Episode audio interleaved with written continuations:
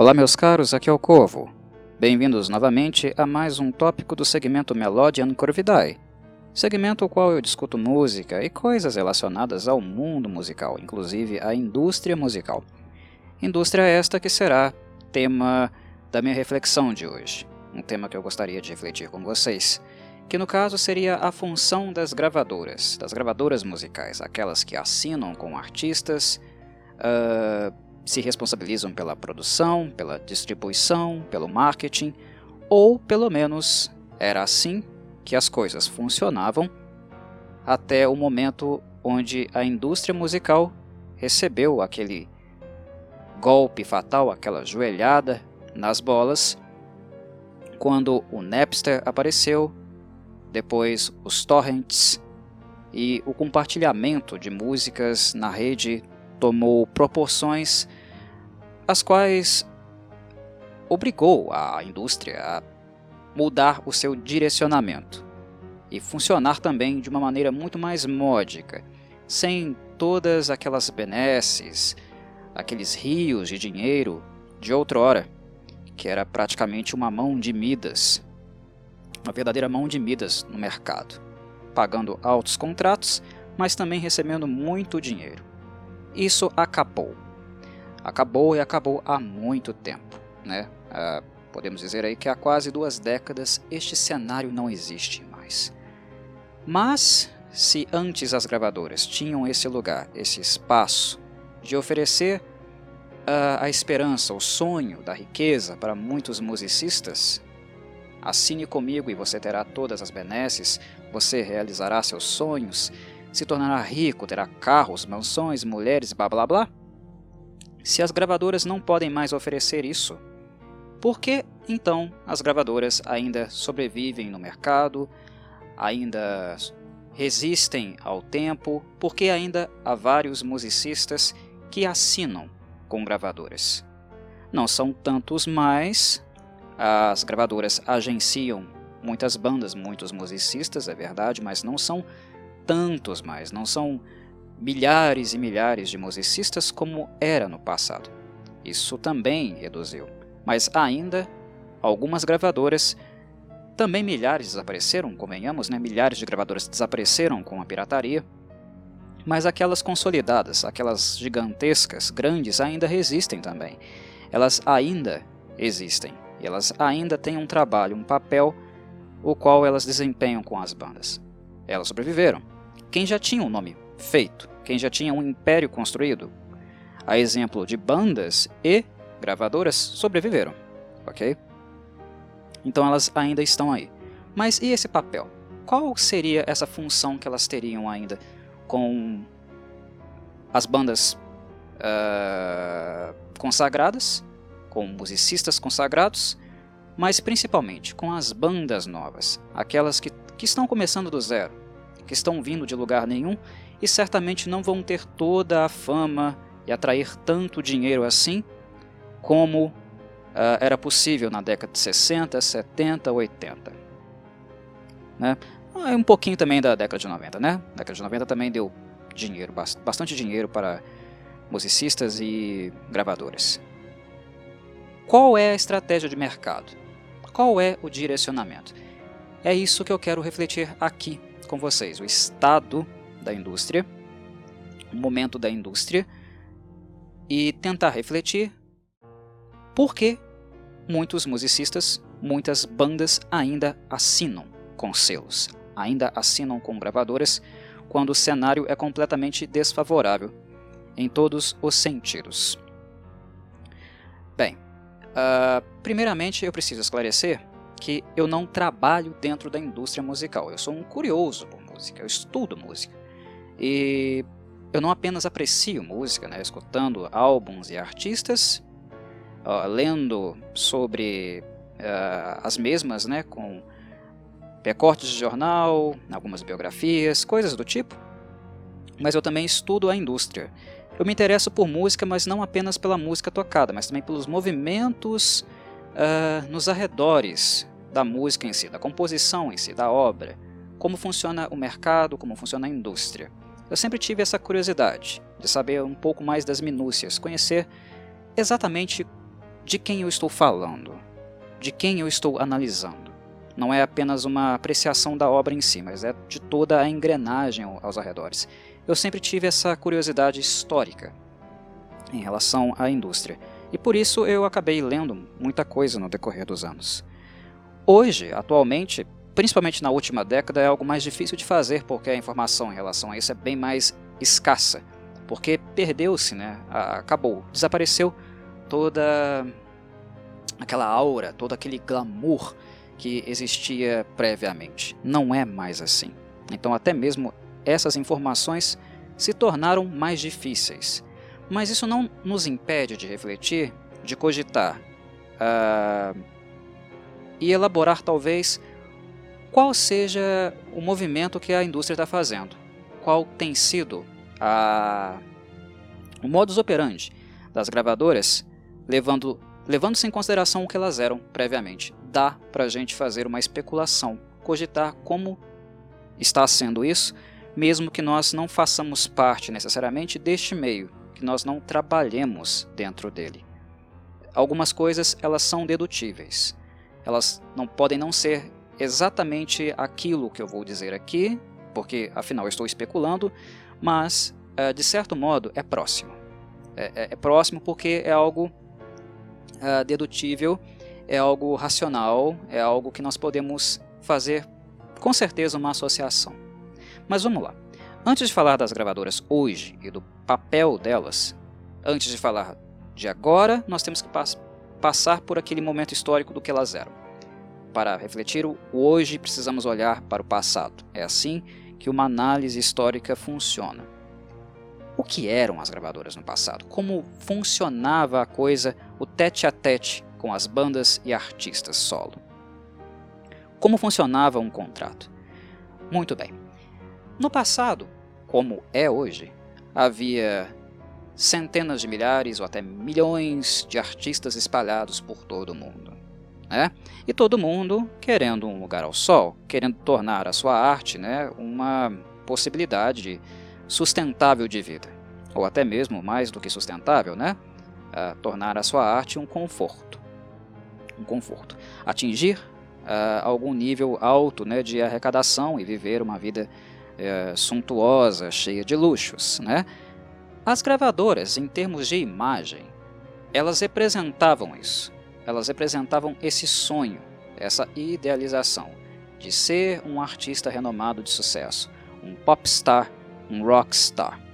Elas tinham na sua imagem engendrado na concepção, né, no senso comum de que elas, né, de que elas seriam a porta de entrada para viver uma vida de sonhos. E de fato, né, em várias décadas, né, em mais de cinco décadas de indústria musical, a indústria mainstream, né, o que foi ainda mais potencializado quando a indústria passou a trabalhar diretamente com a TV, né, aparecendo emissoras musicais exclusivamente com esse propósito também de fazer marketing de bandas, de gravadoras que tinham contratos associados a elas, né, explorar a imagem dessas bandas, fazer com que elas ficassem expostas, ganhassem dinheiro e assim também enchessem os bolsos das gravadoras, né? Uh, por mais que nós uh, tenhamos visto dezenas, centenas de musicistas enriquecendo, é importante falar que o dinheiro era muito para essa gente, né? para o pessoal que trabalhava na indústria musical e para os musicistas, mas sempre foi um lugar de privilegiados, tá? Não era mesmo antes da pirataria, não era um lugar que todos né, os músicos, todas as bandas iriam ficar multimilionárias. Muitas ficaram, mas comparando esse número dos que ficaram com o número total de musicistas, bandas que procuravam um lugar ao sol, não é tão grande assim. Né? É uma pequena parcela, né? ali uns 4%, 5%. Sempre foi desigual, gente, sempre foi desigual. Hoje é mais ainda. Né? Hoje, ah, quando nós pensamos em musicistas de sucesso, né, eh, vemos aí artistas do, do mundo pop, do, do rap, ah, que são multimilionários, nós temos que pensar que essa parcela é ainda menor, infinitamente menor do que já era antes e que já era pequeno, tá? Mas, enfim, a gravadora era a promessa de uma vida suntuosa, é, cheia, repleta de riquezas e conforto, né? Era essa promessa do sonho, né? E principalmente né, da ideologia, do sonho americano, né? É, essa ideologia voltada a questões posses materiais. Era isso, né? A gravadora simbolizava isso. Mas como funcionava efetivamente esse contato, esse processo? Uma gravadora descobria uma banda, ou uma banda enviava algumas demos para gravadora, né? e entre aquelas centenas de milhares de, de demos, de fitas, algumas delas eram selecionadas. Ou alguns olheiros das gravadoras também descobriam uma banda aqui e acolá, alguma coisa diferente que estava surgindo, e tentavam emplacar. Né? E como funcionava esse primeiro contrato? Para quem é músico, né, ou para quem acompanha, conhece músicos, tem algum mínimo contato com a realidade do que é ser um musicista, sabe muito bem que a vida de um músico é a vida de um pé rapado. Alguém que estuda muito, alguém que dedica sua vida muito para aprender música, né, criar música, criar arte, mas é sempre feito com muita dificuldade, porque na maioria dos países, né, maioria dos lugares do mundo, música não é algo valorizado. Né? Embora seja algo extremamente trabalhoso, né? demande uma extrema dedicação, eh, dedicamos uma parte gigantesca da nossa vida para fazer essa musiquinha tão gostosa aí que todo mundo, todo dia você vai lá no Spotify e escuta. Né? E olha que eu estou falando isso e eu não sou musicista. Né? É apenas um reconhecimento da minha parte. Reconhecimento do quanto é trabalhoso né, uma composição ser escrita, né, ser desenvolvida até ela chegar aí na sua plataforma e você comodamente todos os dias colocar o fonezinho indo para o trabalho ou colocar uh, lá no seu rádio, no carro, uma musiquinha para tocar. Né? É, é, muito trabalho, muito trabalho mesmo. Né? E... Mas todos vêm da sarjeta. Né? todo mundo a maioria das pessoas vem da sarjeta, vem de uma classe mais pobre. Né? O rockstar e o popstar dificilmente ele começa já com privilégios, uma grande facilidade né, para atingir o estrelato ou fazer sucesso. É claro que há exceções, né? Tem gente que nasceu em berço de ouro e conseguiu patrocinar aí uma entrada na na vida musical. Né? Existem casos assim, mas são exceções, não a regra. Né? Há mais gente pobre do que rica no mundo. A maioria, a esmagadora maioria, é pobre. Né? São poucos os ricos né, em comparação. Então, nem todo mundo nasceu em berço de ouro. Né? É, nem, nem, todo mundo tem um sugar daddy aí para uh, ah, apoiar né, um papaizinho rico, dono de banco. Né? Então, quando uma gravadora aparecia ela faria, na verdade ela fazia, essa função do Sugar Daddy. Né? Eu vou te dar dinheiro, eu vou encher você de dinheiro e você me dá algo em troca. Você me dá algo em troca. Você me dá o seu direito de imagem, você me dá controle sobre a sua arte, você me dá uh, grande parte do lucro que, as, que a venda da sua música irá proporcionar. E você que não tem nada, aqui e agora, eu te dou um contrato de milhares de dólares. Para quem não tem nada, gente, para quem não tem nada, para quem não tem onde viver, né, muitos músicos, eh, vocês podem, vocês podem verificar isso em várias histórias, várias biografias de musicistas de sucesso, que viviam em trailers ou foram moradores de rua. Uh, ah, para quem não tem nada, quando aparecia uma gravadora com um contrato de milhares de dólares, ou até um milhão de dólares, era como ganhar na loteria, tá? Então essas bandas eram atraídas para os selos, para as gravadoras, com muito pouco dinheiro, mas eu digo pouco entre aspas aí, né? Quando eu comparo com o potencial, com o dinheiro que essas gravadoras tinham. Essas gravadoras possuíam milhões e milhões de dólares feitos com música de artistas. Muita grana. E elas faziam um contrato de milhares de dólares para as bandas e, músico, músicos individual. Alguém que possui milhões, pegando um monte de artistas por poucos milhares. Mas esses milhares, para esses artistas, era muito. Mas aí eles faziam lá um contratozinho, né? Eu te dou aqui milhares de dólares, você compra a sua primeira casa, você compra seu carro, você vai ter possibilidade de uh, fazer excursão para tocar hum, dentro do, do país, depois fora do país, para várias pessoas diferentes, ser conhecido. Mas você, em contrapartida, me dá controle sobre os royalties né, das suas músicas. O que nós vendemos de CD, as vendas com os CDs, a maior parte vai ficar conosco. É essa a contrapartida que nós damos, gravadora. Né? Nós da, da gravadora. É pegar ou largar. E é claro, quando alguém conseguia um contrato desse, pegava. Vendia a sua arte. Era assim que acontecia. Muitos de vocês já devem ter visto uh, musicistas mesmo aclamados, né? já multimilionários, com impérios aí, reclamando que uh, lá nos anos 70 ou nos anos 80 eles não receberam um centavo pelas músicas que eles escreveram. Vocês encontram musicistas reclamando, falas muito recorrentes nesse sentido. Por um lado, eles estão reclamando de barriga cheia, porque eles ficaram muito ricos, né? Então é um pouquinho reclamar de barriga cheia. Mas percebam que eles não estão mentindo. Eles não estão mentindo. Não é mentira. Porque de fato, o dinheiro da venda dos CDs, né, que é tópico aqui do nosso, da nossa discussão, está no título do vídeo, uh, os CDs eles não viram mesmo o dinheiro das vendas. Se eles viram, foram 5%, 10% no máximo, porque a maior parte desse lucro da venda de CDs, só existia mercado físico naquela época, ficava com as gravadoras. Era retido pelas gravadoras. Então, elas faziam um contrato de milhares de dólares com as bandas, com os artistas, né, com previsão de lucro. Né, elas tinham uma previsão de lucro, mas elas pagavam, ó, tá aqui, 500 mil dólares para a banda.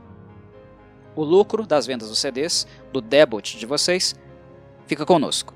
Então, se a gravadora fizesse milhões de dólares com aquele CD, se ele fosse um CD de sucesso, ela manteria o contrato com a banda, mas ela ficaria com a maior parte do lucro para ela.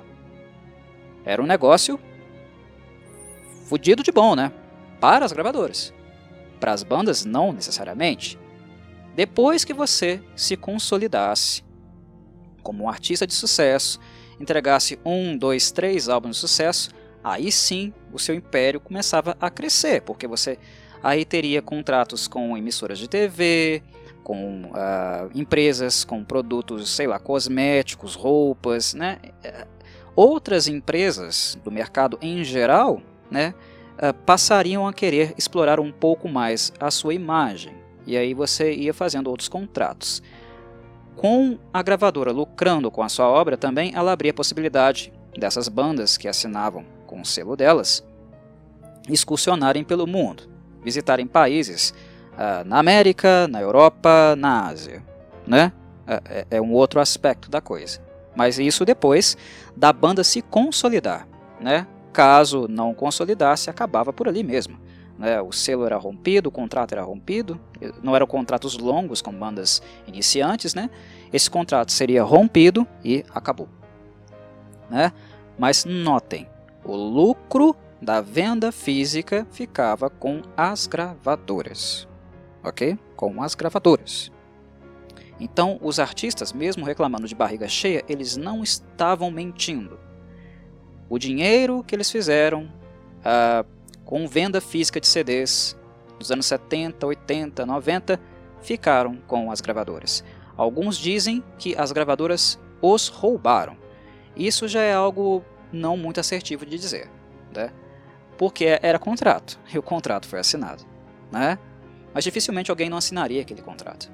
A questão é que é desigual a partilha, foi desigual a partilha. Não quer dizer que a gravadora roubou. Se você assinou um contrato dessa natureza, você não foi roubado. Você uh, concordou com ele, né? Mas para quem não tinha nada, e de repente passa a viajar pelo mundo, parecia um bom negócio. E para a maioria das bandas consagradas, daquelas aquelas que fizeram sucesso, realmente foi. Né? Mas hoje em dia, quando a gente pensa que uh, muitas bandas já não excursam mais, né? excursionam mais, perdão, uh, não tem todas aquelas benesses de antigamente, o que ainda se vende com as músicas, né? Uh, fica todos com as gravadoras, com quem tem esses direitos, e não mais uh, para músicos, né? Que não tem mais essa possibilidade. A longo prazo, né? Se você não fez um pé de meia legal, uh, não foi negócio, não foi lucro, porque hoje a sua música está com um monte de gente diferente e você continua não vendo nenhum centavo dela. No momento que você, agora que está aposentando, próximo de aposentar, ou precisando de dinheiro, né, tendo que pagar suas contas, seria o momento que você mais precisaria realmente de ver algum dinheiro né, com a música que você fez lá 20, 30, 40 anos atrás. Né? Tem esse aspecto, essa desvantagem. Mas era assim, pessoal, que funcionava naquela época. Físico. Tudo era é, limitado a uma questão física, da, da música física, da venda da música física. O dinheiro era feito com ela e era distribuído em parcelas pequenas nesses contratos, também em virtude dela. Quando apareceu né, a pirataria, a música digital, a indústria mudou. Ela passou a ter contornos, dimensões completamente diferentes. Acabou esse mundo. Não existe mais essa configuração. Mas se antes as gravadoras eram, né, a promessa da riqueza, a promessa da possibilidade de viajar o mundo tocando a sua arte, a sua música, se isso acabou, por que as gravadoras ainda existem? E como as gravadoras ainda conseguem cooptar trazer para próximo de si alguns artistas, mesmo que não sejam tantos mais, milhares, centenas de milhares mais. Como que esse fenômeno se mantém? Você não vai conseguir dinheiro com elas. Elas não vão fazer contratos milionários com vocês, né? Então, por que artistas ainda uh, têm algum tipo de vinculação com selos? Vamos lá, vamos pensar sobre isso. Uh, no mundo digital, no mundo da internet, nós vemos um fenômeno bastante diferente acontecendo, porque, em virtude dos selos não assinarem com muita gente, se você quer divulgar a sua música, se você quer explorar uma marca sua, você vai ter que fazer isso por conta própria. E a internet passou a ser um lugar, um, um perdão, um lugar, né, um, um ambiente onde você pode fazer essa movimentação. Por sinal, tem vizinho meu tocando música aqui no meio da minha gravação. Ótimo! Mas não vou parar meu podcast não, pessoal. Se sair alguma coisinha aí, você, vocês relevam. Um, mas vamos lá. Uh, muitas bandas hoje em dia fazem as coisas por conta própria. Quando elas conseguiram algum nível de uh, exposição, ou elas conseguiram fazer um pouquinho de dinheiro, essas bandas apertam os cintos, né, fazem ali uma gerência, quando elas são espertas o suficiente para isso, né, fazem ali uma gerência própria e aplicam esse dinheiro cuidadosamente. Né? Então, você expõe o seu material na internet para conseguir talvez que alguém se interesse por você, coisa e assado. Mas uma coisa que mudou na dinâmica da indústria foi o quê? Né?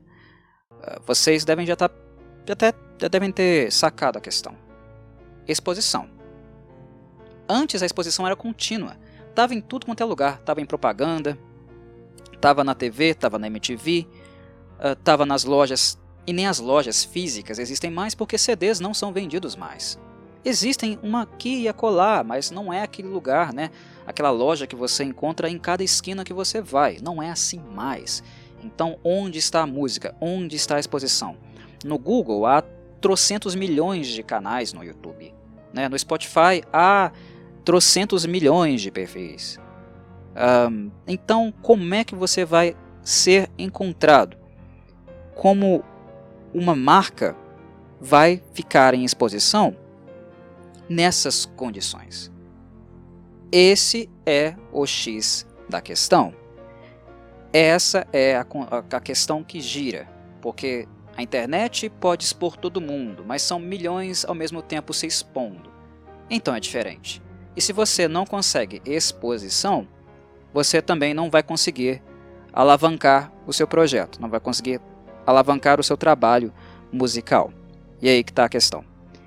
Algumas gravadoras sobrevivem e ainda atraem a atenção de musicistas em virtude disso, porque pelo fato delas serem gigantescas e foram as gigantescas as únicas que sobreviveram, elas ainda possuem esse, esse potencial de exposição. Tá? Por exemplo, vamos pegar uma gravadora grande como exemplo aqui para exemplificar, ilustrar um pouco é, essas questões que eu estou falando. Vamos pegar a Sony Music.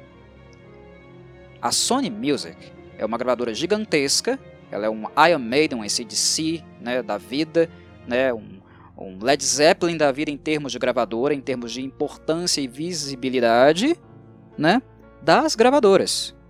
A Sony Music não iria desaparecer porque a Sony é gigante demais, ela construiu um nome para si. A questão é que ela não pode oferecer mais tanto dinheiro como ela oferecia em contratos e ela nem arrecada mais mas ainda ela dá visibilidade. Né? Ela ainda dá visibilidade a artistas. E ela vai vincular a sua marca também com artistas que têm potencial e exclusivamente potencial de também dar em contrapartida visibilidade para a marca e seus produtos. Então, gravadoras gigantes, gravadoras que representam algo mais do que música e coisa que muitas delas passaram também a trabalhar, músicas, só música não é mais sustentável. Então eu tenho que expandir o meu negócio. Eu tenho que tornar o meu negócio abrangente em outros pontos, né, em outras dimensões. Então elas também expandiram os negócios. A Sony já era grande. O departamento de música da Sony era apenas um departamento entre vários outros que a Sony trabalha, uh, trabalhou trabalha e ainda vai trabalhar, né? A Sony tem departamento de música, a Sony trabalha com entretenimento, né? Tem o departamento de cinema, tem o, o departamento de tecnologia, né? Uh, e vários, vários, vários outros utensílios aí que vocês usam na casa de vocês, né? Celulares, TVs, uh, videogames, enfim, a Sony é gigantesca, é uma empresa gigantesca. E um dos potenciais da Sony é justamente poder oferecer isso às bandas ou artistas que elas fazem algum tipo de contrato. Um artista da Sony pode aparecer na trilha sonora de um game da Sony, um game para o PlayStation, ou numa propaganda de uma nova TV da Sony. Isso para uma banda, para um musicista, ter a sua música tocada em um comercial na TV aberta ou na TV paga já é um absurdo, um abismo de diferença de exposição do que uh, os outros músicos no geral. Ele está sendo exposto. E a Sony é uma empresa que tem a capacidade, a potencialidade de fazer isso. E quando uma música fica popular, ou um artista está muito popular também, gravadoras gigantes como a Sony vão tentar fazer contratos com esses artistas, para os artistas usarem uh, produtos da marca da empresa, do selo da empresa fazerem seus videoclipes ou usarem roupas ou utensílios da marca, porque ah, sei lá, tem um rapper usando, né? O fulano, ciclano está usando um celular da Sony. Pronto. Muita gente está vendo, vendo lá no clipe musical, na propaganda, o cara ostentando aquele celular tal, isso vai atrair vendas. Então é continua sendo um negócio de contrapartidas, tá? É imagem, é visibilidade. A diferença é que no passado as bandas davam visibilidade para uma gravadora só quando eles realmente faziam sucesso, né? Mas inicialmente quem dava visibilidade mesmo era a gravadora. Era a gravadora que tinha essa possibilidade de fazer com que alguém invisível se tornasse visível e depois explorasse e ganhasse dinheiro às custas dessa imagem. Mas hoje, artistas já têm uma imagem que podem uh, ser ofertadas numa troca com outras empresas que podem atrair também mais clientes em virtude dessa imagem, né? E afetar aí muitos outros, uh, muitas, muitas outras divisões, né? produtos uh, de uma empresa em si que expandiu também o seu negócio, porque música, só música não ficou, deixou de ser sustentável, né? As gravadoras que eram só gravadoras e trabalhavam só com música, a maioria delas, maioria, sumiram, acabaram, extintas, né? Então tem essa parte da, da dinâmica com uma gravadora, tá? Mas uh, como eu vou ficar uh, interessante para uma gravadora? Como eu vou fazer sucesso sendo que eu venho de lugar nenhum? Sendo que eu não tenho potencial? Esse é o X da questão, porque as gravadoras, quando a gente pensa racionalmente, elas vão querer fazer contrato com quem? Com quem já é famoso. Bandas antigas, né? Led Zeppelin, uh, Black Sabbath aposentou, mas até pouco tempo um, Iron Maiden, Judas Priest, né? Eh, Guns N' Roses, eh, bandas antigas, artistas antigos, né? Não tem tanta dificuldade assim porque eles já têm a imagem deles, tá?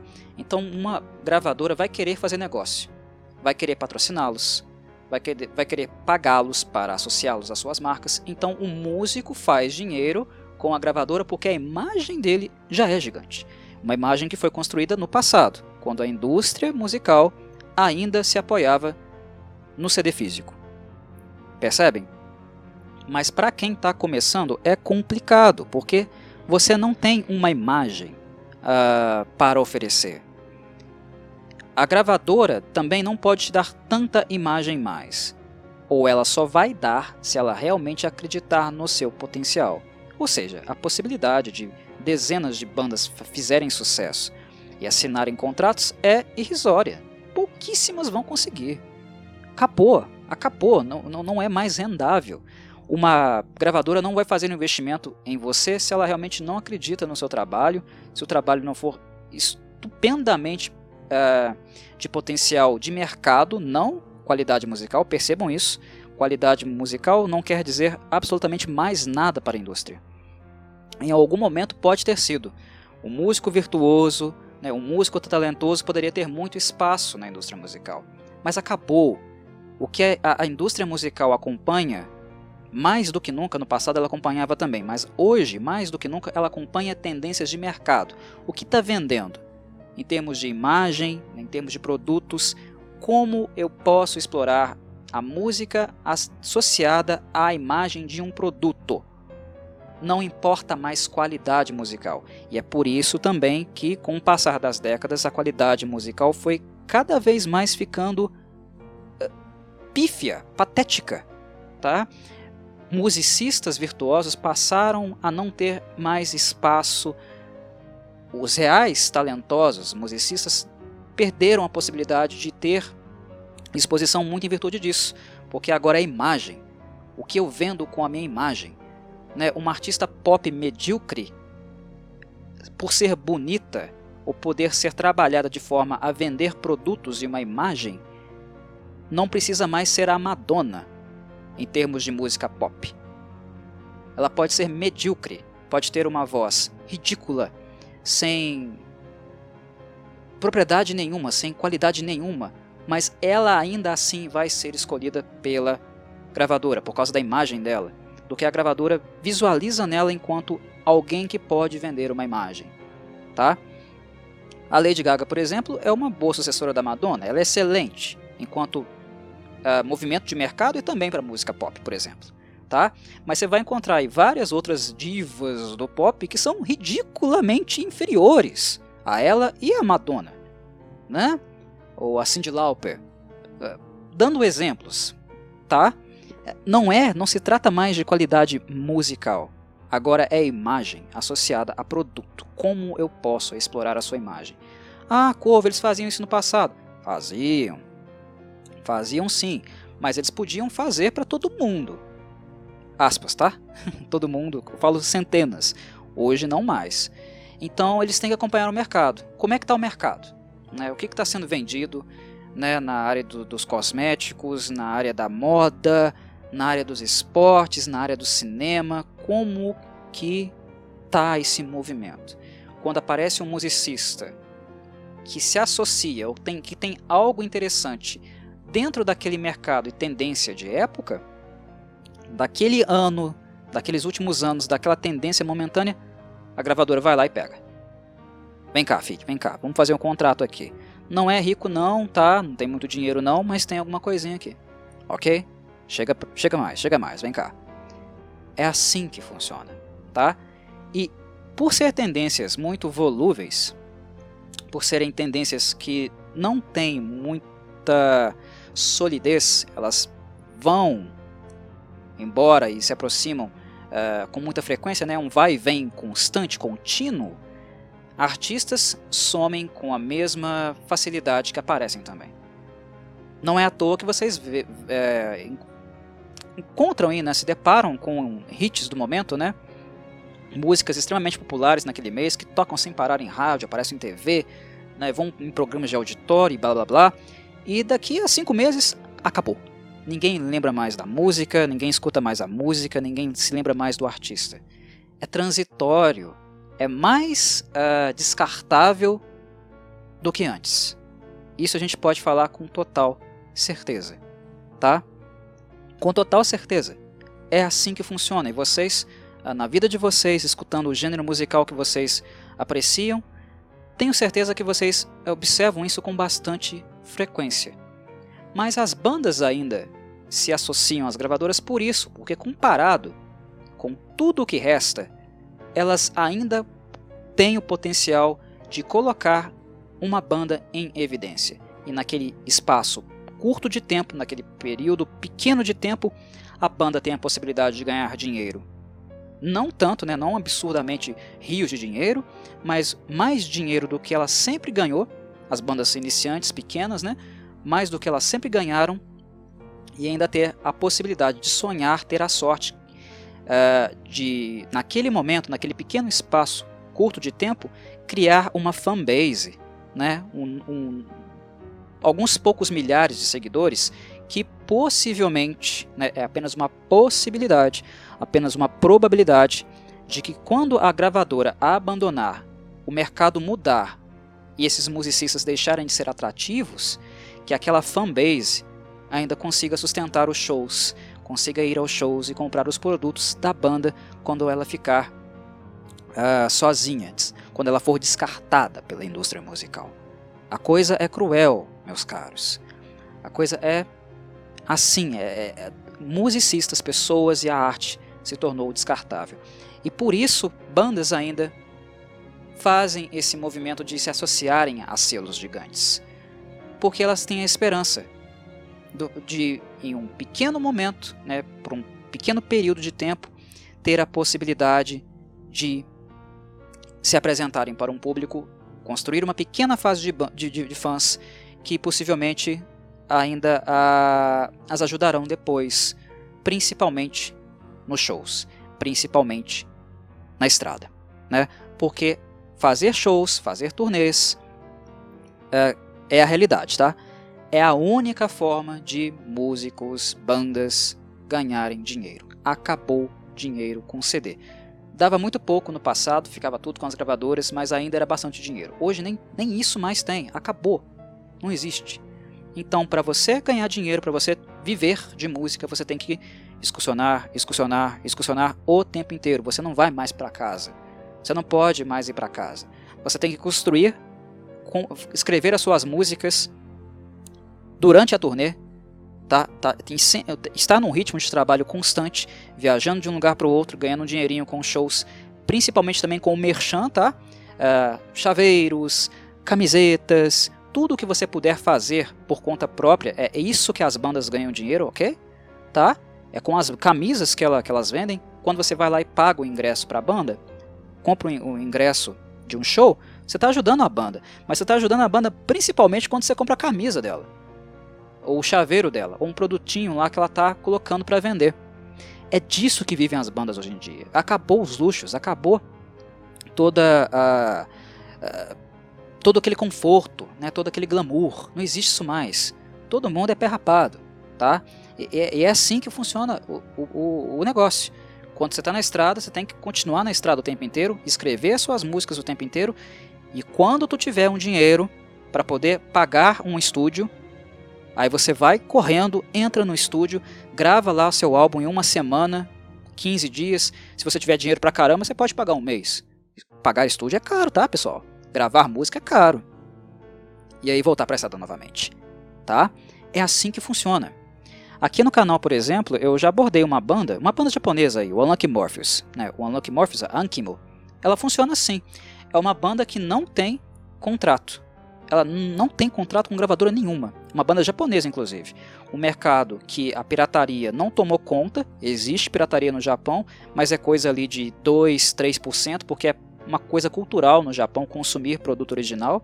É uma coisa enraizada cultural deles, tá? Então existe indústria lá a indústria musical no Japão ela ainda tem elementos muito parecidos com algo que a gente via nos anos 90, nos anos 80.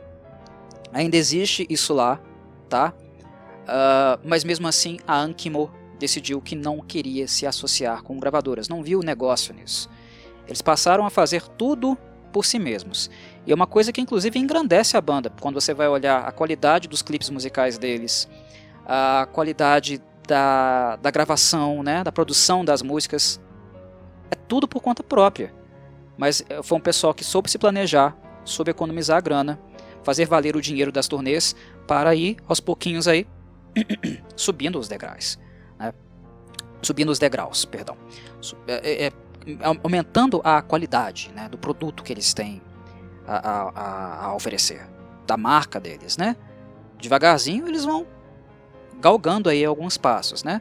Não vão ficar ricos, esquece, esquece. Não vão ficar uh, ricos, multimilionários. Acabou, isso não existe mais na indústria, tá? Volto a reforçar. É só para alguns poucos gatos pingados que tem um, um selo é, por trás, né? E tem uma contrapartida alta, como por exemplo a Sony, que eu dei o exemplo, né? Mas acabou. Eles vão fazer uma vida na música. Eles vão conseguir se sustentar na música, fazer disso um meio de vida. Né? E dar a eles né, alguma possibilidade ali de, depois, quando eles estiverem mais velhos, se aposentarem né, com dignidade. É isso, pessoal, acabou. Não existe mais nada além disso. Né? A música que todo mundo posta no Spotify, né, que vocês escrevem, é, trabalham meses e meses compondo, aquilo que vocês colocam no, no Spotify, vocês têm que para cada música fazer milhões de views para ganhar aí alguns trocados, algumas centenas de dólares. Milhões para poucas centenas de dólares. Milhões de views. Para desconhecidos isso não é fácil. Isso leva mais de ano ou anos para acontecer. Para você ganhar milhares de dólares. Não é rendável. Né? Então esse é o jeito. Produzir por si próprio, ir para a estrada e conseguir algum nicho de alguma possibilidade, mesmo que pequena, que não seja uh, duradoura, de exposição. E é por isso que bandas ainda se associam com selos grandes. É nessa esperança. Porque o selo, na medida do, do, do, do, do tempo, do momento que uh, a sua trend, o seu gênero musical, o seu estilo deixou de ser agradável, ele vai te descartar. Ele vai pegar algum novo artista, algo com mais frescor ou que seja novidade. Né? Porque é assim que a, a indústria funciona. Antes, a indústria ditava o que era popular ou não. Né? Hoje, ela ainda continua ditando, ela, ela, ela ainda precisa desse é, elemento de novidade para atrair a atenção do público, né? mas ela tem um olhar mais atento né? para outras áreas, outras áreas do, do entretenimento para fazer aí um misto entre essas coisas ou criar uma nova tendência. Hoje ela tem que trabalhar mais, inclusive, nesse sentido. Mas há essa, essa necessidade. Como tudo está na mão de todo mundo, em poucos cliques, está tudo à disposição, esse elemento novo, essa questão da novidade, é algo que precisa ser mais pensada e trabalhada por ela. E a necessidade de satisfação, de satisfazer a, a, o interesse, deixar as pessoas entretidas, com tanto entretenimento à disposição, também passou a ser muito maior. Muito maior. Bem maior do que era antigamente, né? Então o mundo musical, a indústria musical, tudo mudou. Tudo mudou. Ok? É... Bem, é... é mais ou menos é, essas questões que eu queria discutir, refletir aqui com vocês nesse podcast, para quem se interessa né, por questões é, estruturais da, da indústria musical.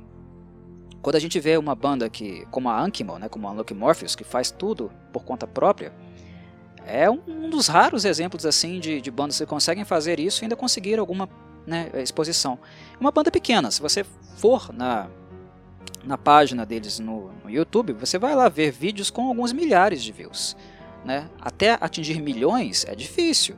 Né? E quando você vai também analisar esses views, você vai ver que são bastante centralizados em alguns lugares do mundo. O Japão, por ter exposição, por ainda ter uma indústria musical à moda antiga, ainda ter alguma reminiscência disso lá, para Ankimo é mais fácil tá? atingir esse patamar, conseguir uma fanbase fiel, porque é algo cultural lá ainda. E os japoneses têm essa cultura. Mas quando você vai ver os views da banda, se vocês entrarem no Analytics da banda, por acaso, a gente não tem como acessar isso, mas eu garanto para vocês que é assim.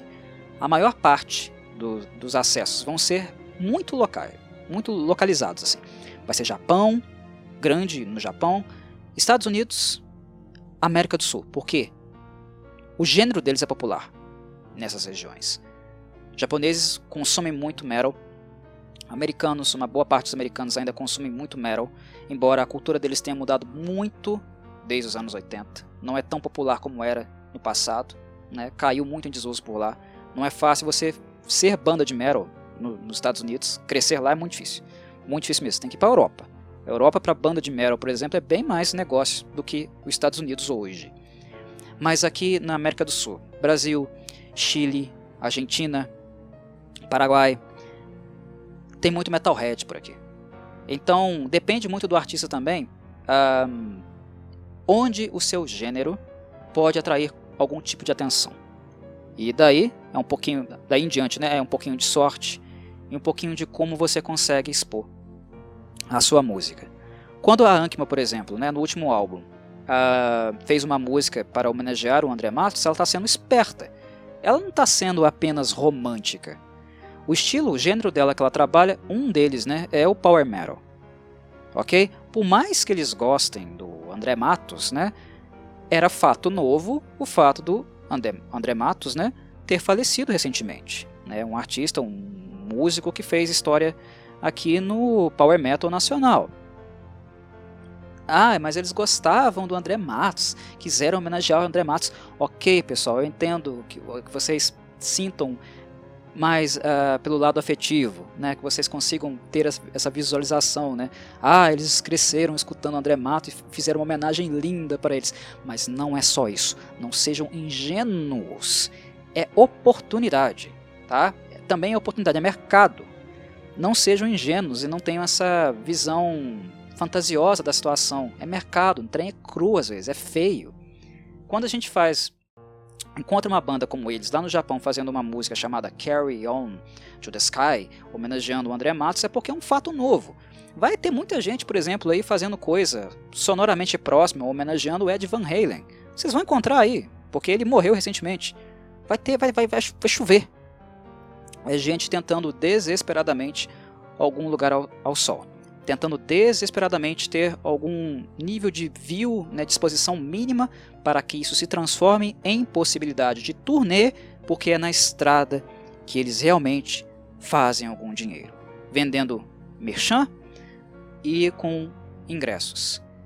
Como a pandemia surgiu, né, o Covid está aí e ainda não desapareceu, ainda vai ficar por um tempinho, o que, que aconteceu? E o que tem acontecido? Qual o fenômeno que a gente tem visto? Muito em virtude disso. Milhares de bandas desaparecendo. E são milhares. Joguem no Google, pesquisem sobre o assunto. Vocês vão encontrar relatos de várias bandas terminando as suas atividades porque deixou de ser rentável. No passado tinha as gravadoras e o dinheiro que eles tinham pago para essas bandas poderem se manter. E eles lucraram muito em cima delas, muito, 10 vezes, 12 vezes mais. Mas ainda tinha esse grande investimento. Hoje não há mais. E os músicos que têm proximidade, contato com selos, funciona em contrapartida. Eu te exponho nas minhas marcas, mas você também me expõe. Se eu, gravadora, sou pequena e não tenho possibilidade de exposição de você em marcas, uh, produtos que eu tenha, se eu não sou a Sony, se eu, por exemplo, sou apenas a Nuclear Blast e não tenho marcas, eh, eletrodomésticos, tecnologias, se eu não estou no mercado do cinema, para assinar com você eu também vou querer uma contrapartida. Eu vou querer parte do seu merchan. Né? Vou querer parte uh, do lucro pequeno, mas ali do, seu, do que você consegue vender na estrada. Ok? Não tem uh, santo nessa história, não tem uh, samaritano nessa história. Esqueçam. Isso não existe. Não existe. E para finalizar esse longo podcast, esse podcast, esse longo papo, uma outra coisa que eu também não poderia deixar de me esquecer uh, quando eu falo de gravadoras e por que bandas ainda assinam com gravadoras. E é algo muito simples é algo muito óbvio de se imaginar. Se hoje o dinheiro está no tour, na excursão, na estrada, nos shows, que não podem parar, é claro que as gravadoras iriam transformar esse espaço, o espaço das turnês, como um espaço de lucro e um espaço também para atrair musicistas para elas. Como ela faz isso? Pelo agency, pelo Booking. O que, que é isso? É o movimento que a gravadora tem de contratar profissionais do mercado, empresários especializados em conseguir shows. Os caras têm contato nas principais praças do mundo, nos principais países que realizam festivais. Quando a gente pensa, por exemplo, em um Rock in Rio ou um Download Festival, ou um Lula Palusa. A gente tem que imaginar o que? Que tem um monte de empresário ali tentando colocar gente, musicistas deles, no cast daquele ano. Entenderam? E, e algumas gravadoras grandes, alguns selos, têm caras com a mão pesada. Caras que têm vários e vários contatos que, com algumas ligações, são capazes de colocar uma banda que pode ser horrenda, tosca, sem qualidade musical nenhuma, com algumas ligações, eles são capazes de colocar uma banda dessa em um festival gigantesco como um Download Festival, como, como um, em um Vacan Open Air ou em um Rock in Rio. Então a gravadora também oferece isso. Olha, se você assina comigo, eu tenho fulano ciclano aqui no meu elenco, no meu cast de funcionários. Ele é funcionário meu. Se você assina comigo, esse cara vai conseguir marcar show para você até na PQP. Ele vai conseguir agendar show para você. Tá? Mas parte do lucro do show eu vou querer. Então, as gravadoras, o movimento delas também de atrair atenção, ajudar os músicos a excursionar, porque é na estrada que o dinheiro hoje está, né? não está mais na, na TV, não está mais nos, nos, nos, CDs físicos, é na estrada, nos shows, nas arenas que está o dinheiro, mas é também uma parte deles o quê? Passar a faca, onde os músicos estão conseguindo conseguir dinheiro. Eles precisam das, das gravadoras para conseguir os shows, para conseguir os agenciadores, quem faz o booking, né, os contatos, os agendamentos, e ao mesmo tempo eles vão querer essa contrapartida. Olha, parte do bolo da arrecadação eu vou querer. Você vai me pagar sim. Ok? Essa vai ser minha contrapartida. Então as gravadoras também passaram a trazer para o domínio delas, para a influência delas, as pessoas que conseguem agendar as coisas, que têm contatos. Então quando você não é uma gravadora como a Sony Music, que pode colocar uma banda em um comercial de algum produto delas, né, de cinema, por exemplo, colocar uma banda, obrigatoriamente um artista, na trilha sonora de um novo filme, uh, por exemplo, do Spider-Man, do Homem-Aranha, as gravadoras menores pegam esses empresários, pegam esses agenciadores, né? Esses caras que têm contatos, que com alguns telefonemas eles conseguem colocar ali, né? Fazer alguns acordos comerciais interessantes para co colocarem essas bandas em festivais, principalmente em, em festivais, porque festivais querendo ou não, são os lugares que hoje, né, para a mídia, em termos de entretenimento, tem também uma grande exposição, porque muito, a maioria deles né, são televisionados. É, os festivais são vendidos para as TVs por assinatura, tá? canais fechados, canais é, por assinatura, canais fechados, vocês conseguem assistir uh, praticamente todos os festivais hoje do mundo. Vocês assistem todos os shows se vocês quiserem, em canais fechados, pagos, ou seja, tem dinheiro rolando ali, tá? Em canais abertos, vocês vê, uh, conseguem assistir ali um showzinho, né, um sneak peek de uma banda ou outra, uma, uma duas músicas, mas só para divulgação, tá? Uh, o Rock in Rio é um, é um exemplo, né? vocês não conseguem assistir todo o Rock in Rio, mas na TV paga vocês vão conseguir, tá? Se vocês quiserem ver, vocês vão conseguir. Mas no Rock in Rio não vai ser transmitido na íntegra todo o evento. Não. Mas mesmo assim, os festivais ainda têm esse contato com a TV, esse contato com a exposição. Os shows individuais, né, a turnê das bandas não tem isso. Ninguém vai filmar show de, sei lá, a Épica veio aqui em São Paulo e está tocando, sei lá, numa casa aí, né? uma casa famosa aí de São Paulo. Uh, não vai lá alguém da Rede Globo, né? Uh, alguém uh, do Multishow. não vai ninguém lá filmar o show na íntegra. Porque o Épica está tocando lá. Ninguém vai fazer isso. Até mesmo com músicos de sucesso, músicos que, estão, que são relevantes aí no momento, que fazem sucesso no momento, nem assim eles vão. Não, não vai, tá? imagina com as pequenas aquelas que, nem, que não tem um nome e estão começando. Não vai ter exposição. Então os festivais, pelo fato de eles serem exibidos para um grande público em escala mundial, eles também passaram a ser uh, uma forma de barganha. Porque se você está sendo é, é, visto em um festival, é, visualizado em um festival, já é algo muito também lucrativo, né? muito mais vantajoso e algo que milhões de musicistas, bilhões de bandas nunca vão conseguir. Então também esse passou a ser um elemento de barganha. Então esse é também é outro elemento. Eu tenho os agenciadores, eu tenho os caras com costa forte, com contatos que vão conseguir te enfiar em um festival.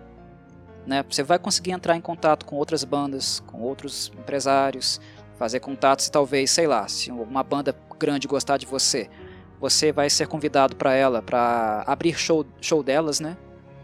Excursionar com ela, que já é uma grande vantagem. Eu posso te dar isso, ok? Mas parte do dinheiro que você faz na estrada eu também vou querer.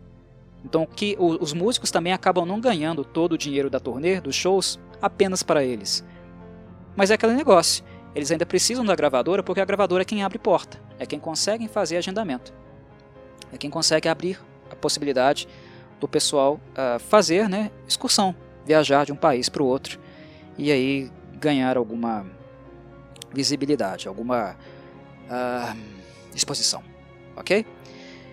Então era isso, meus caros. Eu creio que o tópico tenha sido enriquecedor para aqueles que gostam de debater, né, pensar sobre essas questões de logística, mercado, exposição e tal, não se atentar apenas à questão musical exclusivamente, o Melodian Curvidae, né, esse segmento do canal, como eu já havia apresentado previamente, também tem esse interesse, também tem esse, essa direção né, de discutir música, tudo que é, se relaciona com ela, né?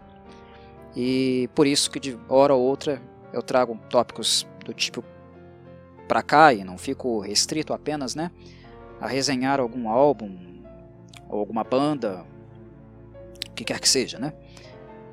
Tento sempre expandir esse, esses assuntos. Espero que sejam interessantes o suficiente para aqueles que não têm muito hábito, né, muito costume de pensar sobre isso, mas que deem uma chance a isso, né, abram um pouco a cabeça e consigam enxergar né, a música também nos bastidores, né, em detalhes, em aspectos que vão muito mais além do que aquela música 10 sensacional aí que vocês estão possivelmente eh, ouvindo nas suas playlists né, do, do Spotify, né, da Apple, ou várias outras plataformas de streaming que seguramente existem por aí que vocês usam. Eu não conheço muitas não, sendo honesto. eu ainda consumo música de uma forma bem, bem old school ainda. Mas garimpo muito. Nesse sentido eu vou descobrindo bastante coisa interessante aí. E não fico preso assim às bandas apenas do passado. O que também ajuda, né? Quem está começando e tentando conseguir aí um espaçozinho ao sol. Mas é isso, meus caros, espero que vocês tenham gostado. Um abraço a todos e saudações, Corvides.